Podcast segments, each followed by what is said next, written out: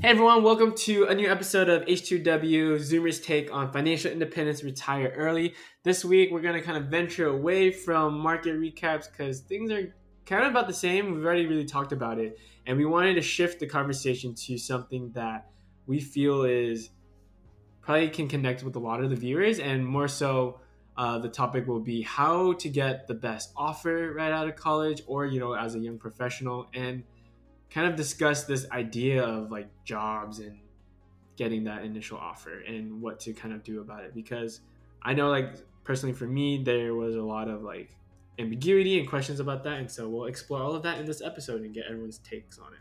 So we'll see you after the ad. All right, welcome back. This week's episode, like Derek said, is a bit different. And I think most of our viewers will find this relevant or will find it relevant in the near future. We're talking about pay. And I think oftentimes, like when we talk about it, at least in our friend group, I think if it weren't for, I don't know, like I guess Kevin and his transparency when it comes to this stuff, I feel like this conversation ends up being a lot more difficult in most groups of people. Yeah. Yeah, I think before, like even within amongst like my family and like just other friends, like outside of this friend group, it's like this idea of financials is like, it's probably like, I don't know if it's like a cultural thing or a society thing, but it was never like taboo to really like touch that topic or like to give out like specific numbers or to really like ask someone about that kind of stuff. And so I kind of just always adopted that, and I feel very just awkward in these conversations about finance. Really? Yeah. Even nowadays? No, not nowadays. It's getting better. But yeah. But I would also apply that to kind of everything, like even at work, right? Like I don't ask my coworkers how much they're paid. I don't really like, I feel weird asking my manager about like pay and stuff like that. And so it's just like, just overall, just avoiding that topic completely. Yeah, I mean, I think also there's ways people can weaponize like financial information or like use it to like put people down or elevate themselves. So I don't think or that there's some people's backs. Yeah. Yeah. Or put targeting some people back. Yeah. So, I mean, that is not to say that, I mean, this conversation that we're going to have is not to say that like, you should put all your information out there. You should say whatever, you know, with numbers, but I think there definitely is a space for, time and place for everyone to have this conversation. Yeah.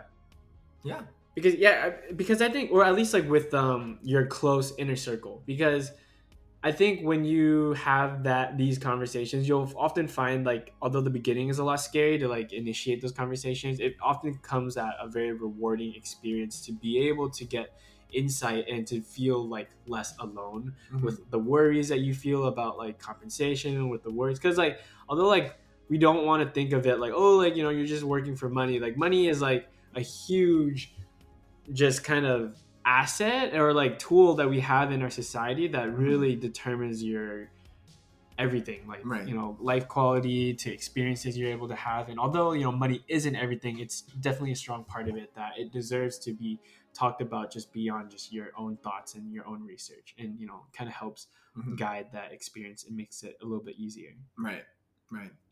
I think the way I like to think about it, I also mentioned this earlier, but I like to think about your pay as how much your company values you. So it's not like the value of yourself, it's the value that the company has like attributed to you as a person, as an asset, right?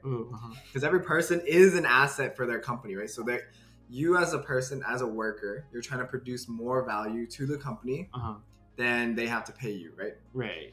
And then if you see your contributions being like highly effective, and like your company also thinks that you're highly effective, then you should be paid accordingly, right? Because that's how your company values you, right? Because there's no other metric for that at a company, right? You don't really care about your like your feedback score. That doesn't really change your life, but like, or that doesn't even actually tell you like how much they value you and how much they want to actually keep you or retain you as an employee. And the only way they can really show that is either by giving you more benefits or giving you more money, right?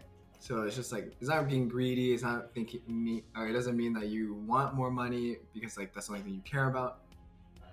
It's just having the self-respect to kind of value yourself.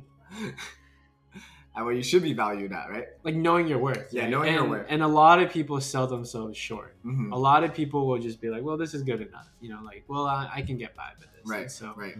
Yeah. I think that's like most people's mindsets. Yeah, that's my mindset. That was my mindset. Yeah. Right? And I think another thing is that, like, oftentimes when we put in context some of these numbers that we use to assess like where we're at, we'll inadvertently like start comparing ourselves to others, right? Right. So I think that's one thing to note is that when we talk about things, concepts like self-respect or whatever, right? It's in context of the fact that, you know, people work in different industries, different companies, different circumstances. And, you know, like, sure, you're always going to have someone that you make more money than. You're always going to have someone that makes more money than you. Mm-hmm. But I think ultimately this is about like how much, you know, can you impact your life by, you know, like increasing your own pay. By having conversations like this, and you know, obviously it's not like a one-time thing. This is over your lifetime until you decide to retire. But yeah. So let's get started on the first thing. So actually, Andrew's been the one that's most active in this area. So like in terms of researching this area, so like researching how to get the best offers, at least when you're applying to a new job. Mm-hmm. Obviously, Andrew's just researching, right? So, have you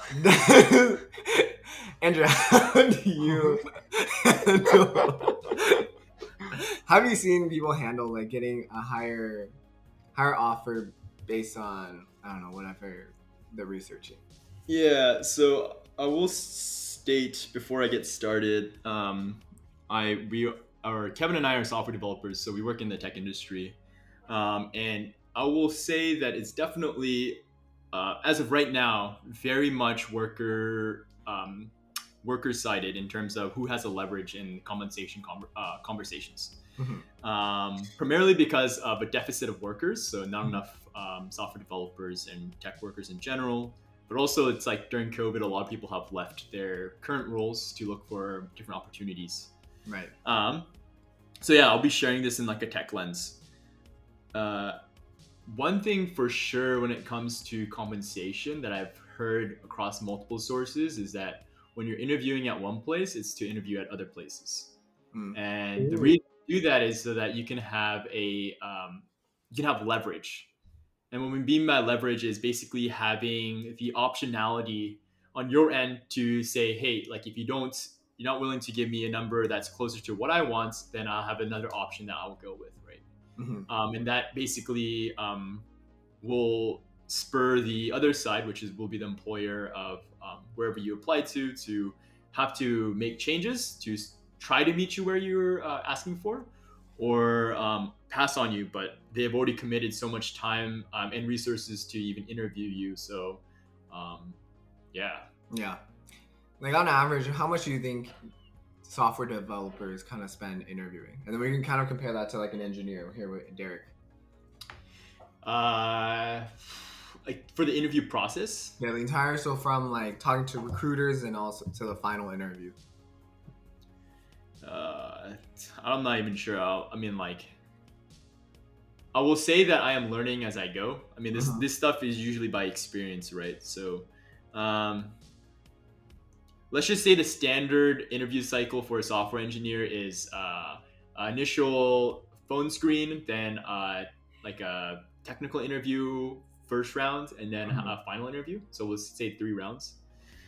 We'll say the first interview is about 30 minutes, just so you can get to know the recruiter and like what this role is about. And then the second one, about 2 hours, like an hour, 45 minutes for each interview. And then the final round, usually called on-sites in tech. Those range from like 4 to 6 hours, depending on where you're applying to. Right.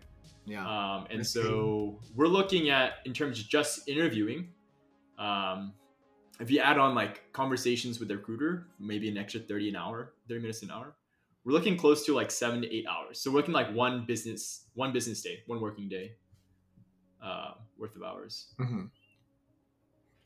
What about you, Derek? Yeah, so I think like for engineering, it's a little bit different. Definitely, I feel like I guess I can only really speak about the college aspect of like finding a job with an engineering degree in college, and specifically kind of but like I guess like is the intern experience, because like you did intern at a couple places, right? And then you also started a full time. Was the interview experience any different? No, I think they're generally about the same, but it's definitely less intense, I would say, for when you're comparing it to tech companies. Yeah. Generally, it's like a phone screen, like 30 minutes with the recruiter, just kind of getting to know you, or sometimes it's with the manager. And then after that, they schedule on like a first round interview. And generally, like most companies that I've had experience with, they only have one round really of like in-person interviews. And those are usually just an hour. And generally that's it. And so other companies might have like a second round where you do like another 1 hour interview. But from my experience, it's always been a phone screen, first round, and then you either get it or you don't. That's it? Yeah. Wow. So the amount of time is like an hour and a half, you know? You get a phone screen the week before, and then you have your interview the next week. Actually? And then you find out like by the end of the month. I'm sure it differs. I'm sure it differs for like more senior positions, right? I'm sure it does. Different. Yeah. It probably does differ to some regards. Yeah, but from my experiences at like the different internship places that I've been to, and at just working in non-tech sectors. Because when I did have one interview for like an engineering, mechanical engineering degree at like tech, like at Apple, there it goes back to what you guys said. Like it was putting me in like such uncomfortable waters because I was like, this is not what generally interviews have felt like for me in my preparation for these. And so it definitely was like a shock. And there's definitely probably some tweak in like how you prepare for those interviews. So was it just longer or was it just more intense from your experience? I think maybe because they were looking already in college and you might have passed like the phone screen. Because a lot of the ways that college students get their opportunities is through career fairs, and I think that's really good because it skips kind of the phone screen because you're already getting screened, and you get to choose whether or not you get screened by lining up at that company, right? And so when you pass that kind of initial recruiter screen, you jump right into like the tech interviews or the technical interviews, and generally depending on the company, those they will either have a behavioral kind of set, or they'll have a mix, or it would just be completely technical. And for Apple, I think they were just completely technical, and that blew me out of the water because I was like very rehearsed and prepped for like behavioral questions, and not very much so like just thinking on the spot, on the fly. And so, interesting. Wow. Okay, so then other than the interview process, so once you guys actually reached the process of like getting the offer, how did you actually handle like negotiating that offer? Did you negotiate your offer at first? When I first joined my current company, I had a career mentor that kind of helped me walk that process. TLDR, I guess, what is it? Too long didn't read. TLDL. It didn't work out the way I didn't work out the way that I intended. Yeah. But the long story is that I was offered a number that I didn't necessarily want, and I had asked for a $20K increase in salary. Wow. So okay, $20K. So $20K is gonna sound big, but what percentage of it was it? I think it was about 25%. Okay, so 25%. Yeah. Which I mean, like now that I think about it, it's pretty ridiculous. But and like I was a new grad, so I had no idea like how to go about this outside of my mentor telling me some stuff. Yeah. But for at least for tech, there's multiple components in compensation, right? So there's like signing bonus, there's your base salary, there's your stock units, oftentimes. And then it's also like, you know, like vacation days, depending on the company, if it's variable. And so my mentor was telling me, oh, like, because our stock units represent more of a like commitment to the company, given that it vests over 4-year periods generally, maybe you can negotiate that portion. Right. And so, so I tried doing that, did not work as intended. But I like later found out, and I don't know if this should be on the podcast, but later found out that some people that basically started at the same time as me didn't even get stock units. Oh, really? Yeah. And we had found out by literally having a conversation at lunchtime at our office. And that was like, I was like, dang, I had no idea. Yeah. Oh, wow. Yeah. And so I started getting the notion like that management or just, you know, people, employers as a whole generally want to hire talent at the lowest cost possible, right? From a business perspective, that's the only thing that makes sense. You don't want to overpay for anyone, right? Yeah. But from an employee perspective, it's like you also want to make sure you're not, you know, getting underpaid. And maybe we can dive into this a bit later, but one of the big no-nos when it comes to offers and how do you negotiate is you never throw out a number until you're asked for a concrete number, and that's like the last resort. Yeah. I watched a YouTube video about that, and it's basically like in offer negotiations, you try to like beat around the bush as much as you can. And you just, because if you give a number, like you don't know if you're selling yourself short already, and they're like, oh, easy, we got this. Yeah. And so it's, a lot of it is really probing them to give you their numbers, and you want like that compensation band, right? You want to find that out, and then you from your experiences, you place yourself on that band and you communicate that somehow. Yeah. And the thing is, like, being in a big tech company, you actually, and understanding the hiring process, being a new hire, you don't actually have to be on the band. So you can know the band, but like a lot of new hires are actually above the band. Oh, nice. Yeah. They can push themselves above. So like, even when like, kind of like what you're talking about, like you don't want to place yourself in like a salary range. You also don't want to place yourself in the pay band. You want to like push yourself above it a little bit and then see where they're going to play ball, right? Because they can actually, a lot of the times they can actually increase it by quite a bit. And they just don't tell you. And like, even when you do your research, right, you know, like the pay bands, like you have people looking internally, like those numbers aren't concrete. I see. Yeah.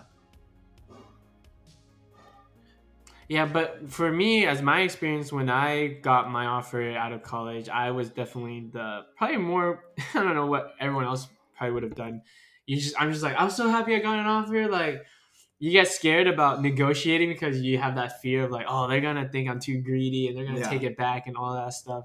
And so I was like, well, I might as well just settle for this now and then like, you know, work hard and really prove to them that I deserve more pay, you know, and then kind of get promoted or get a raise through that.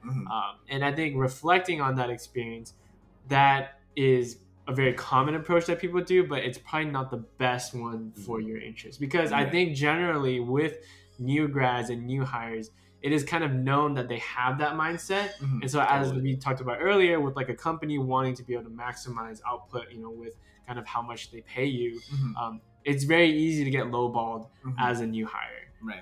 No matter where you go, just because of the nature of, they know you're eager to work hard. They know you bring a lot of talent, and they know it's like your first real job. And so you don't really know how like negotiation kind of works. And so with that experience, I think it's good to have mentors, like Andrew mentioned, to kind of help guide you through this. And so people who have already been in the industry and kind of know, especially, and it varies between companies. So if you have someone at that company specifically that you're getting that offer from, being able to reach out to them and say, hey, how does like compensation really work at this company? How does like promotions and stuff like work? And so you can kind of put yourself and set yourself in and get an idea of what the career trajectory of your compensation will look like after you accept an offer. Because sometimes the best place to kind of set yourself ahead is that initial offer and being able to negotiate. And the second advice is like, it never hurts to ask. And I really think I should I think that's great advice, because it honestly doesn't, as long as you're asking in a very polite manner of just kind of negotiating and discussing whether that's even a possibility, right? They've already, like Andrew also mentioned, they've already invested so much within the entire process. They're not just gonna, because you asked, they're not gonna like, take it back. So obviously don't be an asshole. I didn't ask. You know, I wasn't there yet. I was just like, you know, it was coming out of the pandemic, and I was like, a lot of people are losing jobs. I was like, I'm very fortunate to even get one. And so I was like, I think it's probably just best for me to take it. But yeah, I think a lot of it actually has to do with culture too. It's like, I think like it's particularly in our Asian culture, East Asian culture, let me specify, like Confucianism kind of very much prioritizes or like elevates meek, like being meek, like the like being like humble or like being like, I don't know, it's like a combination of things, but basically being okay with your current circumstance and like accepting it and like taking it, and be like, be grateful that you already have this, right? I think I've heard that a lot too. But that does not help when it comes to offer negotiation, right? And it's hard to counteract something you've kind of been ingrained with growing up. And I definitely feel that. And it's only when you encounter people that, obviously you don't want to be the complete opposite of that, but you obviously want to be with or surrounded by people who are challenging, offers that they're given, and then being able to, like Derek mentioned, you ask for stuff like that without being rude. You don't have to be, it doesn't have to be a rude, there's not a rude approach to asking for that, right? Yeah. You can just phrase it in like a genuine question. Like, I think I remember my first offer out of college. So like my situation was a little different because like the role I was going into is like a program. So everyone's getting paid the same, right? So I kind of knew that. But like I shot the shot anyway, so I was like, "Oh, you did?" Yeah, I was like, because I knew everyone was gonna pay the same. Because I showed the offer to Andrew actually too. So I think Andrew, like first day I got, I sent it to him. So like, in my head, it's not like not super private kind of thing. So I just showed it. Yeah. So then I was like, "What do you think, dude? Don't you think it's kind of low?" And Andrew's like, "Kevin, they're paying you to learn." But that's the only thing I remember Andrew telling me. Which was very true. This guy was having so much fun. I was like, are you even working? No, it was not. For the first 6 months, it was all learning. It was like going to school, but you're getting paid a salary. Yeah. It's kind of nice. But then the first thing, so the recruiter called me up. She's like, I already got the offer at this point. And like, it was like she wanted me to accept it. But then I was like, do you think you can offer me more? Or do you think you can like at least like let me pick my location more freely? And it was like stuff like that, right? It was not that rude, right? So I was like, oh, like I see the number. I was thinking about SDE actually, so like this might not be the greatest fit. Like, would you guys be able to increase it a little more? And then she was like, nah, because everyone's gonna be paid the same in the program. But then the first day I got to the program, I made sure like we're paid the same. So I asked. You fact checked them. That's so funny. I was like, yeah, what was your offer like? And then they're like, oh yeah, exactly this and this. And these were people from like all over the country. So I was like, you're like, okay. It's all exactly the same. So I was like, okay, check that out. Truth.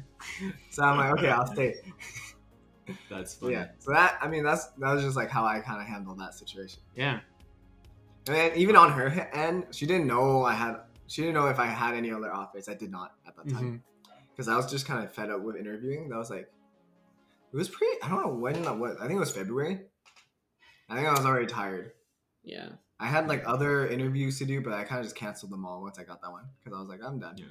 But yeah, just phrasing it in a way that there is like other offers coming in so that they can kind of like, they can consider it on their end. Oh, really? You phrase it in a way where like it's also kind of ambiguous that there are other offers. Yeah, there's other potential openings that I could take on. Ooh. Yeah.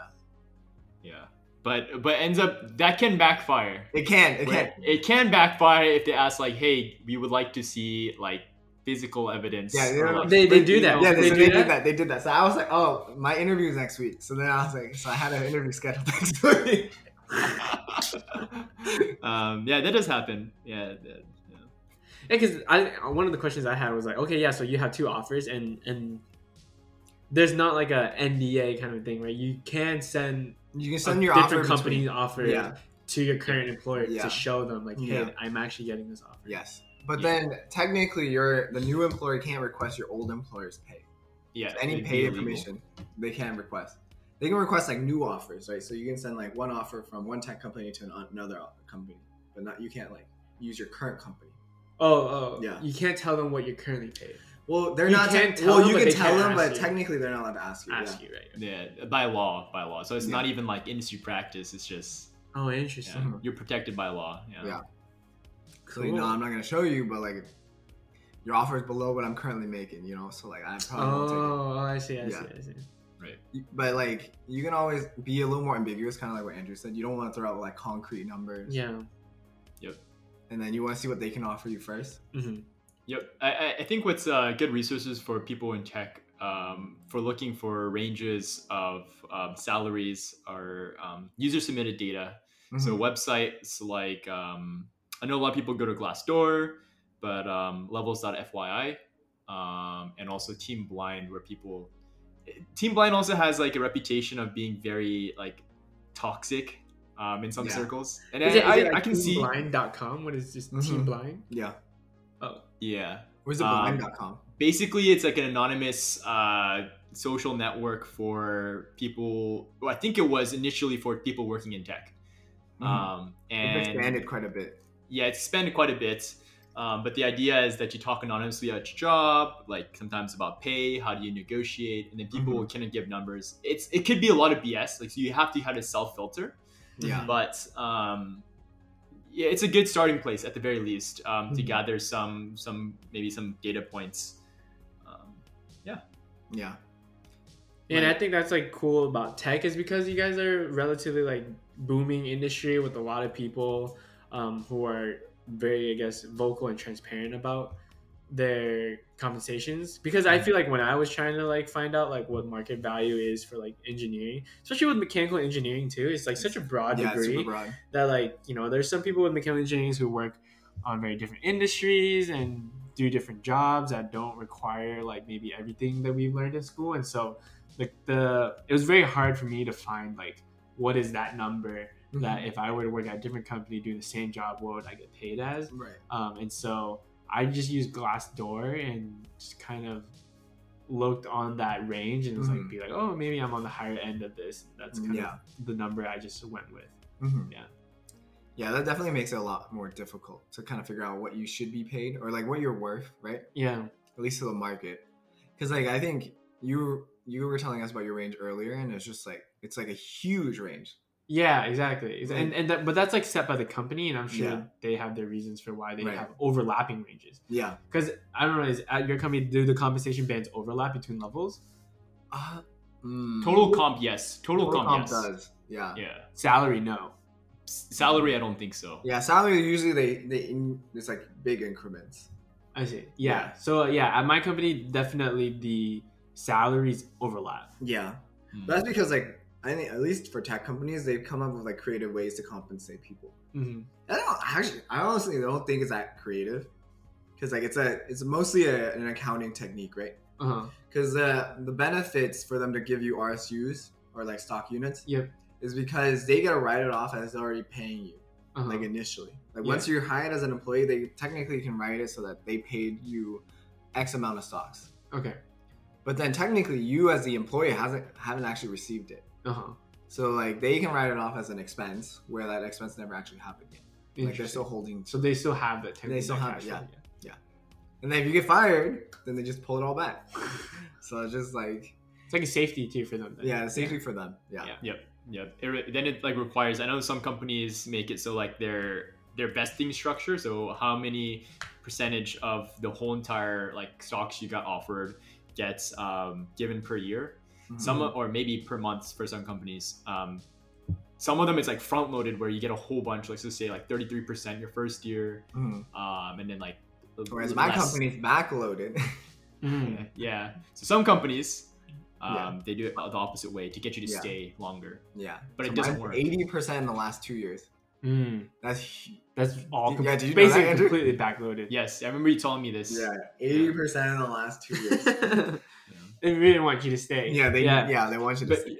You know what's crazy in tech when it comes to like, you know, getting the best offer, your best compensation, the best way to do it is just to move around every 2 years. It is. Right. And I think that's not just that extends beyond tech, right? It's just like because companies don't like I think in a lot of companies they just don't build into their kind of raise and the salary pool, they don't in those kind of systems that they have to maintain their current employees, they don't have enough time or they don't really have enough interest and value to make sure you're getting paid at market value each and every year. Yeah. Right? They have like whatever just to cover inflation. Right. And even then, like for crazy periods of times, like for my company, they don't factor in like these crazy times really. And so it's hard for you as like an employee to know if you're getting paid at market value, if you've been working on the same team or the same company for a long time. And so I think general advice is always to continuously move around, or at least continuously interview, so that you know like what offers or what your current worth is. And like they definitely don't have the bet or like the what's it called, incentive the incentive to kind of raise you to market value if they can keep you at a lower rate, because like they are running a business, right. You gotta know that. I mean, the idea is that people who feel fulfilled at their work will stay there regardless of pay increment, right? That's the old idea, you know. Well, I mean, that's the idea, which we're finding out is not true. It's not sponsorship. It's like there's no reason for you to be like, you can enjoy what you're working on. But technically, what you're working on can be like the same thing as like a different company will pay you more, or within the a similar like field, right? Yeah. So you don't almost like staying at a certain company for really long is like you're trying to benefit, you're trying to grow a company that you don't own. Right. Exactly. So like or coast. Or you're gonna coast. That's true. I feel like I've known or have seen people who just are trying to coast and just get collected. And that's okay with that, right? Yeah. As long as that's what you want. Yeah. But I think as young professionals, we should definitely be pushing that ourselves. We're raised in a capitalistic society. We definitely have a different... Totally. Yeah. We have a lot of ingrained, not even just from American culture and capitalism, but also from our like Asian American upbringing. Yeah, definitely have a lot of things ingrained in us, values and things, processes that we don't even like recognize. Yeah, it goes way back. To like childhood, probably too, of just how we are. Yeah. Also, going back onto one point that Andrew mentioned. He mentioned that we're focusing specifically on software engineers and like engineers with Derek. In this current job market, no matter what role you're working in, you're technically you as a worker actually have all the power right now. Like, well, let's I think it's overgeneralizing, but let's just say a lot are. Yeah, not all. Definitely not all. Yeah, like, but a good amount, because like there's a good amount of shortages in like every field, right? Yeah. Because like a lot of people, like Andrew mentioned earlier as well, a lot of them have done a career shift. They've done like a lot of them have started their own businesses because like online retail has become like such a big thing. Like Etsy has seen such huge growth in terms of like how many self-launched businesses were launched in the last 2 years because of COVID. And then you've also seen a lot of Shopify stores pop up because COVID gave people time to like reinvent themselves, build out new skills, right? Which is great, right? But then that creates a huge shortage in terms of like the normal workforce. So we have a workforce that just doesn't exist anymore because now they have their own business. So like, I mean, you can see it everywhere, right? Like McDonald's is hiring a hella, Target is hiring a hella. So like, there's no reason for you as somebody like that's making like below minimum wage or like whatever you believe minimum wage to be in your area to like not push yourself to kind of move within in your area. It's like you can probably get yourself up to $20 an hour pretty easily. Yeah, it comes back to like, initially, like being curious on whether or not you're being paid what you're worth, and then doing that research, and then having that confidence. Yeah, right. It's like being curious enough to question, and then being like diligent enough that you're researching, and then lastly having the confidence to speak up for yourself and like to really like voice how much you're worth. Because if the research was done properly and all of that, then ultimately the company knows its risk for losing you, and they don't want to do that, right? And so when it is a concern that you are worried that you're not getting paid, then they're gonna fix that because they obviously want to keep you. Right. Yeah. I think having a contingency plan is also very, especially if you're very set on getting a pay raise. Having a contingency plan is very important, I think. Yeah, especially when your current employer turns you down for a raise that you wanted, a promo that you wanted, having a plan that you can go with when that situation occurs, definitely very important. Yeah. So question for you guys. So if you guys ask for a raise or a promo in your company, would you, okay, how about this sense? Would you ask for a raise slash promo first, or would you start applying to other companies first? Ooh. I think the easiest one would be to ask for a raise first. Especially for you guys too, because like so much prep work goes into interviewing. That is true. But then like usually raises aren't as much as like transferring jobs, right? Right, right. Well, so then it comes back to like your number and like what you think you're worth. Yeah. Right. But you say it's easy now, right? But like for you, it probably wasn't as easy like the first time you did it. In terms of asking for a raise? Yeah. But that's more so like internal conflict of like me just feeling uncomfortable about. Right. So would have been easier for you to like just start applying. Yeah, start applying instead. Yeah, but then I'm also just like, oh my gosh, I have to like go through interviews and put myself out there in a different kind of way. That's also very taxing. Yeah. What about you, Andrew? I think it depends on your goal. So if it's primarily just compensation, how aggressive do you want to get when you want to ask for it, right? Because at least 20%. If you just 20%, this guy just said at least. Oh, okay, dude. That's a high increase. I just want to say 20% in most cases is like it's a promo level of increase in pay. Oh yeah. In most cases. Yeah, most cases. Maybe not total comp, but at least salary perspective, it's pretty much. Total comp. Okay, total comp 20%. Yeah, it gets a little. Now we're getting into the finer details, which I think it's situation by situation. But I think it comes down to how much you really want it and how aggressively do you want to target it. I would say that if you really want it really bad, you go interview, get those numbers, and come back. If you want to stay at the current company that you're at, that's given that you really want to stay, right? And if they say no, you better be okay with it, right? Like that's the mindset that you should have, but.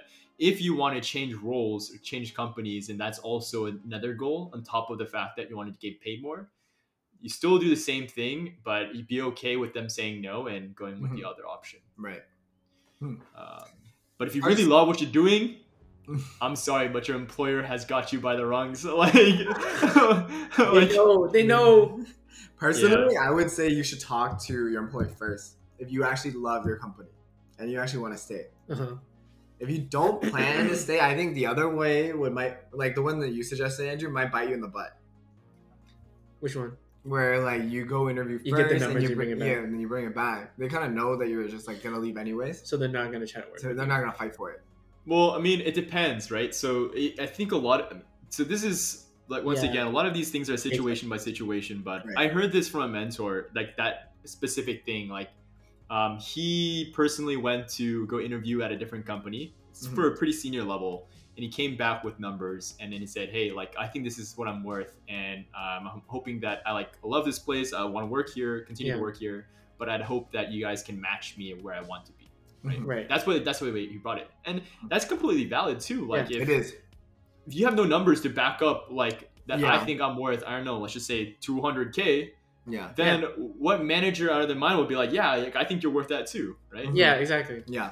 So that's why, like, if I actually want to stay at the company, I'll bring up things where they have like public data, right? So levels.fyi or like Blind have all that data, and then bring it to them and kind of show that, because then it shows that I've been doing my research, but also I'm not trying to leave the company. Like I wasn't pushed enough to like do interviews, because like both of you guys kind of know. Takes a lot of energy on our side to do those interviews. Right. Yeah. But then if I'm already out, like I'm just going to interview, and I'm just going to be like, here's my new offer. You can do what you think about it, but I'll probably put in my 2 weeks right now, and then we'll talk later. Yeah. I think you set your mind at that point. Yeah. Any, I guess, like last thoughts to close out this topic? Yeah. Any tips that we haven't talked about, Andrew, that you've researched? I don't know if I have tips. So a lot of times these conversations, because we're talking about how to get the best offer, right? Yeah. A lot of times these conversations don't go the way intended. For me, so far it hasn't necessarily gone like the exact way I want it, right? And in those circumstances, you really have to weigh what you really value. Some people, especially like Derek mentioned, early in career, new grad, you just need the job, to get your feet wet and really get experience. And that's okay. Like sometimes you just got to accept that's the fact. Yep. And you know, these conversations are merely a facet of the whole entire picture of career and what you value. Mm-hmm. If you get paid $300K, but you work like a dog and work like, I don't know, like 80 hours a week, mm-hmm. you're getting technically paid $150K in my mind. Like, yeah. You know what I'm saying? Like, yeah. That's another thing to think about, right? It's not just about pay. It's a whole compensation. I mean, sorry, a whole package of different aspects that you need to consider. Yeah. So don't just narrow-mindedly think that when we talk about this, we're literally only looking at pay. We're looking at all things here. Yeah. Yeah. Yeah. It's like, where does career fit into your life? Mm-hmm. How much of that is important and, mm-hmm. and kind of how much you value. Right. Yeah. So I want to touch on one last thing before we end this. How much do you guys weigh benefits at a company? Like medical benefits and stuff? Anything. So medical benefits, like gym benefits. Maternity leave, paternity food, leave. Yeah, paternity, maternity leave. Food benefits. Laundry. So like, yeah. Yeah. Gas. Yeah. So like all the benefits, how much do you weigh it? And then I also would include like, say, work-life balance as like part of the benefits. Mm-hmm. So how much do you weigh benefits versus like pay? Oh, versus pay. Like, would you guys go to a company with better benefits? I will say this. Mm. Usually places that have high compensation have very good benefits. There is a high correlation. You kind of get both, yeah. There is a high correlation, yes. I think, no, okay, wait, hold up. I think there's a high correlation in the mid-range, but not in the high range. No, not high. I'm talking about the high range. I feel like this is true because when I talk to peers and talk to people who are working, who are making lots of money, mm-hmm. like in the high end, we're talking like top 25th percentile. Yeah. Definitely very good benefits. Nah, where are you talking? Because, bruh, if you're in the top, like we're talking about like quant is top. Okay, so that's an industry change in my opinion. Yeah, dude, okay. We're talking about tech. We're talking about tech in general. But they're working as a tech employee, right? So it is... right, but I think quants. It's a whole different industry. Banking, yeah. finance is a completely different segment. I think that you can take that apart. But that is the top, right? So top. Sure. Take away quants. Okay, take away quants. Fine.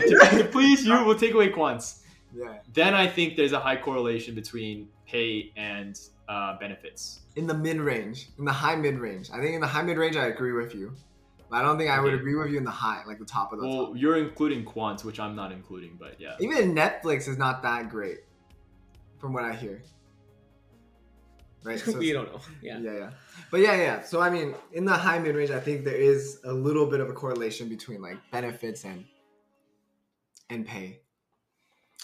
But my question is, which one would you weigh as more? So like, for you, would you go to a company with like 10% less pay and then better benefits?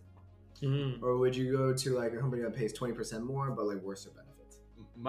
My company has a tool that lets you put numbers to benefits. Oh really? Yeah. So you actually can see what the estimated value of your benefits are, which is pretty nice. That's pretty cool, yeah. So what is the estimated value of your current benefits? I think it's like 3K, 2K, maybe 2K, per maybe month a little less than that. Per year. So it's not that much, but I mean, it's, yeah. I mean, because you're young. I mean, yeah. But what about another company? I know some companies, I feel like their benefits are probably close to like 10, 15K based on how you use it. Yeah. Like what if you get free food every day? That's like $40 a day per month. That's like $2,000. Oh no, that's not $2,000. That's almost $1,000 a month in food. Yeah, I was about to say, I value the benefits more than salary. Because I think once you get to a certain point, your salary has reached this kind of place, either that's like mid-career or whatnot, where you're making enough to satisfy your basic needs. And if you're working at a company, mm-hmm. the benefits are what impacts the day-to-day experience, mm-hmm. whether that's they provide food or they provide assistance, vacation, they provide mm-hmm. work-life balance, you know, all those things. I think that's kind of what makes you stay. You know, but what if you could quantify it and you could choose between an increase in salary or those benefits? What would you choose? Ooh. I would say let me just give you a note. Salary, right? Because I was gonna say you can replicate that. All the older people that I work coworkers that I work with, they think all this new tech benefit stuff is all BS. And they said, like, how are they gonna help me improve my life? It really doesn't. I'm trying to go home every night. I'm not trying to eat dinner here, you know? That kind of stuff. That's true. Yeah, because then you take the salary, because then you can like cater and build that out to yourself. Right. Like gym, totally. You can pick your gym, you know, the one next to your house, not the one at the company. You know? And all that stuff. So what's your stance, Andrew? Derek seems flexible right now. But I seem indecisive. I mean, me too. I mean, it depends what it is, right? Like certain life stages, benefits really help. Like if you're out of college, you've never cooked for yourself, never done laundry. Hopefully you didn't graduate college not doing any of those things, but... It's very important that it'd be very helpful if your company did that for you, right? Cooked for you and did your laundry. Mm-hmm. But if you're a working man or a working woman and you have a family to go home to, you don't need any of that, really, right? So it really depends on life stage, right? So I think right now, benefits are a little higher, just because that does sound a lot nicer because I can't cook, but but yeah, I mean. Yeah, you can always replicate it with pay because I can just buy dinner every day. So Uber Eats it up. Just blow up a bunch of potatoes. Okay, goodbye. All right, we'll see you guys next week on the h2w podcast. Hit us up for any questions about salary, compensation, offers, anything that you guys want to ask us for help on or advice on. We'll try to give you guys the best advice we can. And yeah, we'll see you guys next time. Bye.